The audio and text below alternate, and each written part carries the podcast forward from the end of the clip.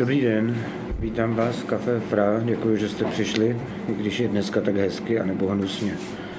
Fotografie, texty a audiozáznamy z našich dalších večerů najdete na adrese fra.cz lomeno archiv. Dobrý večer, dobrý večer všem.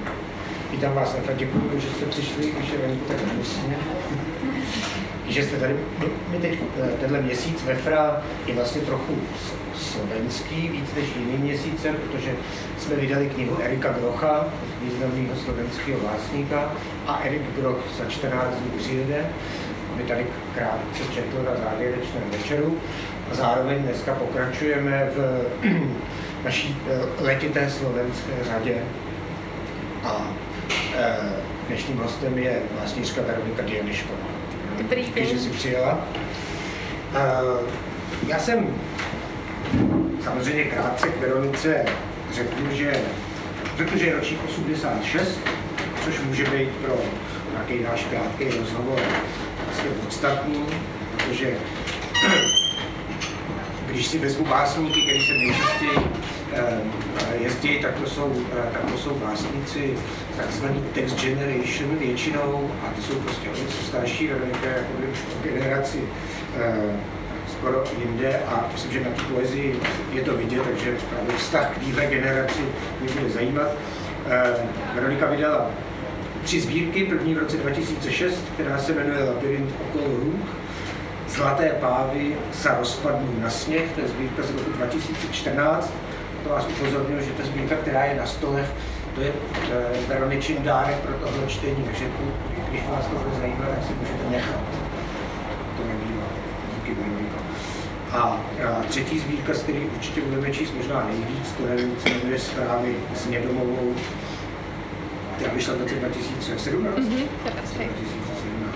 No, já jsem, já tu poezii znám krátce a jenom, e, jako mám takový letní pročtení, chtěl jsem na začátek jen krátce poznamenat, že, že e, ta poezie Veroničina je pro mě přitažlivá e, jako především takovou prostupností velmi přesně pozorované skutečnosti se vzpomínkou, intimním pocitem, nějakou soukromou abstrakcí, dokonce i nějakými praobrazy. Moc mě láká ta přirozenost a pře- přesnost tohohle prolínání. Pak jsem si napsal, že mě taky tak celkově z ptačí perspektivy přitahuje celkově temný tón jejich básní, bych řekl. Neskrývám, že mě zaprvé láká, co, co si ze skutečnosti vybírá.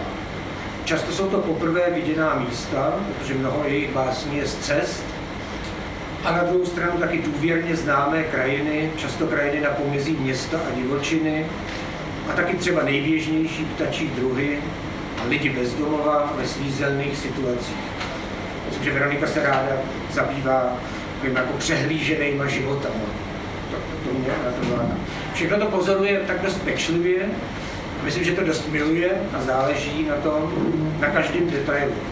Ale zároveň, když ty básně čtete, tak já v každém, ne, ne v každém básně, skoro v každém jako jednotlivém verši jako by mluvila taky o tom, nebo pořád připouštěla určitou možnost, že to, co pozoruje, v zápětí zmizí, v zápětí nebude. Nebo že to, co vidí, není úplné, že něco tomu schází. A nebo taky často dokonce, že to, co vidí, už vlastně není. Už to jenom trvá právě ve vzpomínce, v představě ta skutečnost už zmizela. Asi motiv, který se tam často objevuje. A mám proto takový důkaz toho, že se nepletu, protože se mi líbilo, když Veronika v nějakém rozhovoru říkala, že jediný, co o svých textech může říct, že nejčastěji vznikají na cestách, nebo když je někde v geografickém smyslu jinde. A tehdy řekla, jsem asi vnímavější k tomu, co jsem nechala za sebou a k tomu, co nenacházím na novém místě. Což je dobrá informace, protože asi by se řeklo, jsem vnímavější k tomu, co všechno přichází a co nového vidím. Ale tahle autorka zdůrazňuje, že je vnímavější k tomu, co už není, co nechala za sebou, co nenachází na tom novém místě. No, tak to jsem chtěl říct na začátek, jak vám to představit, jak to, jak to cítím já. Veroniko, my jsme se dohodli na eh, čtení z poslední sbírky, ale i ze starších sbírek, tak samozřejmě budu rád, když nějak budete komentovat to, co uslyšíte. A vlastně já jsem chtěl na začátek vám dát takovou otázku. Eh, mně se líbilo, jak jste v tom nějakém rozhovoru říkala, že to psaní vlastně nechcete komentovat moc, že nemáte co k tomu říct, že jediný, co byste řekla, je tohle. Tak eh, od té doby něco, co byste tak jako z výšky chtěla ještě říct, že je důležitý, tak něco přibylo k tomuhle. Dobrý večer, ja budem predsa len hovoriť do toho mikrofónu, lebo nakoľko pracujem v rozhlase, tak už sa za ním cítim istejšie. A neviem, či mi to ide. Ide mi? Či hovorím? Dobře. Dobre. No, Uh, mne to pripomenulo, čo si teraz vraveli, že vždy mi veľmi silne rezonovala taká veta Milly Haugovej, ktorá ona uh, teda často používa a hovorí, že ona píše o tom, čo chýba. A asi preto som si to teda zapamätala, že že mi je to blízke. No a odtedy, ale ako som dávala ten rozhovor, to už bolo možno, že aj, neviem, 10 rokov dozadu, 10, tak uh, myslím si, že už viem e, napríklad svoje básne oveľa lepšie komentovať, lebo viem presnejšie, že k akej situácii sa vzťahujú, alebo proste uh, ten vplyv alebo tá inšpirácia, z ktorej píšem, je oveľa konkrétnejšia ako predtým. Takže t- takže už v tom komentova- komentovaní som trochu lepšia, aj na tým možno, že viacej premýšľam, že čo presne, ako presne to je. A, a veľmi často sa mi už teda na rozdiel tej prvej zbierky vstane, že tie básne mi niekto povie zhruba tak, ako som ich napísala. Takže ten môj zástoj nie je potom až taký veľký, ale no možno áno, že už sa viem k ním trošku lepšie vyjadriť, aspoň sa teda snažím, aj keď niekedy človek nevie, či sa má o to vôbec pokúšať alebo nie, ale musíme sa to naučiť asi. Takže môžem začať. No, ja s, keď Peter hovoril, že 20 minút čítania, tak ja, že ú, že takto celú tvorbu prečítam rovno, lebo mám kratučké tie básne väčšinou, alebo teda, teda kratšie. Aby som začala Uh, začala tou poslednou asi zbierkou, ktorú tu bohužiaľ nemám fyzicky, lebo mi ani jedna neostala, všetky som rozdala, iba že by som ju ukradla rodičom a nechcela som ju ich takto pripraviť, takže som si to vytlačila a budem čítať z toho. Uh, no a podstatné asi je, a je to na tej zbierke novej napísané, že v podstate celú, celú som ju napísala vtedy, keď ja už od roku asi 2011 som uh, pracovala s ľuďmi bezdomova v rôznych zariadeniach, najprv v takej noclahárni nízkoprahovej, teda že tam, neviem, 200 ľudí za noc prišlo asi nocovať. To som pár rokov a potom som a potom som mala takú pauzu, lebo už som nevládala a potom som robila v útulku pre ľudí bezdomova, kde sú chorí ľudia bezdomova. To je jediný projekt tohto druhu na Slovensku, aj v Bratislave teda. No a tam som vydržala dva roky a mm, Mám z, z tej práce strašne veľa zápiskov, aj svojich denníkových, aj básni som mala vlastne to tam ako keby sa mi nedalo nepísať. To bola, ja som väčšinou na nočných ešte vždy niečo rýchlo si poznamenala alebo napísala. Často mi to, často mi to povedali sami klienti, že, že niečo také, čo proste stálo za to zaznamenanie. Ale No, bolo to jednoducho taká silná skúsenosť, že to písanie bolo úplne nevyhnutnou súčasťou toho, tých služieb pre mňa dosť často. No a, a tie básne teda pochádzajú prevažne od nich, prevažne z toho obdobia od teda roku 2011 asi až po 2017, keď som potom uh, skončila s tou prácou. Takže tej budem teraz čítať najprv. Pozriem, koľko máme toho času. Dobre.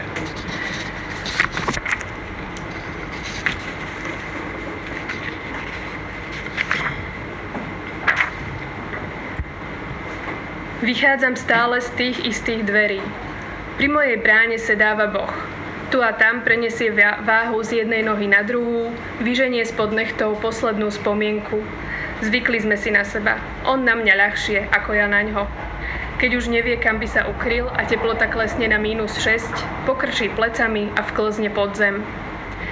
Keby nie mrazu, bal by sa, že sa rozmočí a stopa po ňom ostane len v malých potôčikoch medzi očami okolo idúcich. Tam ho nájde sociálny pracovník alebo aj celá neziskovka či dve, nahého, s prekríženými nohami, s pohľadom zastretým, s pohľadom zastretým srieňom. Aj by sa modlil k tým hore, keby sám nebol Bohom. Ja ak teda môžem e, komentovať tie básne v tom zmysle, čo by sa nemalo robiť, ale že aký je za nimi ten príbeh, v tomto prípade to robiť budem, lebo to nie sú úplne moje príbehy tak, e, tak túto bazeň mi vlastne tiež povedal môj šéf, ktorý keď robil ešte uh, street work, tak, uh, tak našiel um, v kanáli nahého človeka s prekríženými nohami sedieť a vytiahol ho odtiaľ.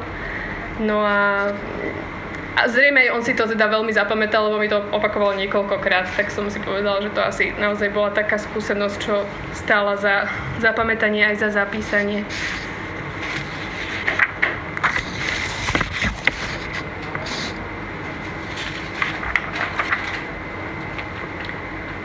Čo sa stane? Zobudzaš ich po jednom, priskoro na pohyb do skleneného rána.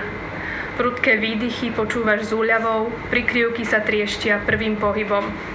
Pri jednom zrazu nevieš, ako ani kedy. Raz za rok jedného nezobudíš.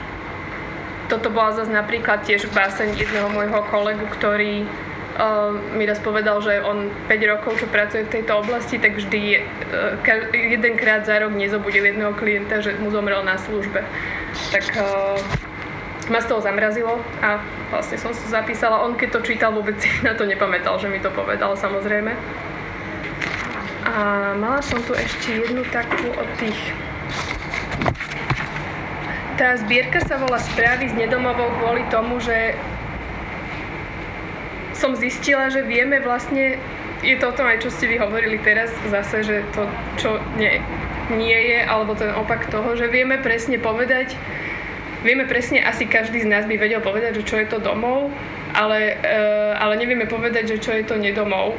A ako keby, kde, kde sa ten domov končí a kde sa začína ten nedomov a zároveň, že je ľahšie sa dostať z domova do nedomovu ako opačne. Že ten nedomov ako keby mal veľmi rozpínavé hranice podľa toho, ako to ja vnímam a ako som to zažila a môže zahrňať proste strašné spektrum priestorov.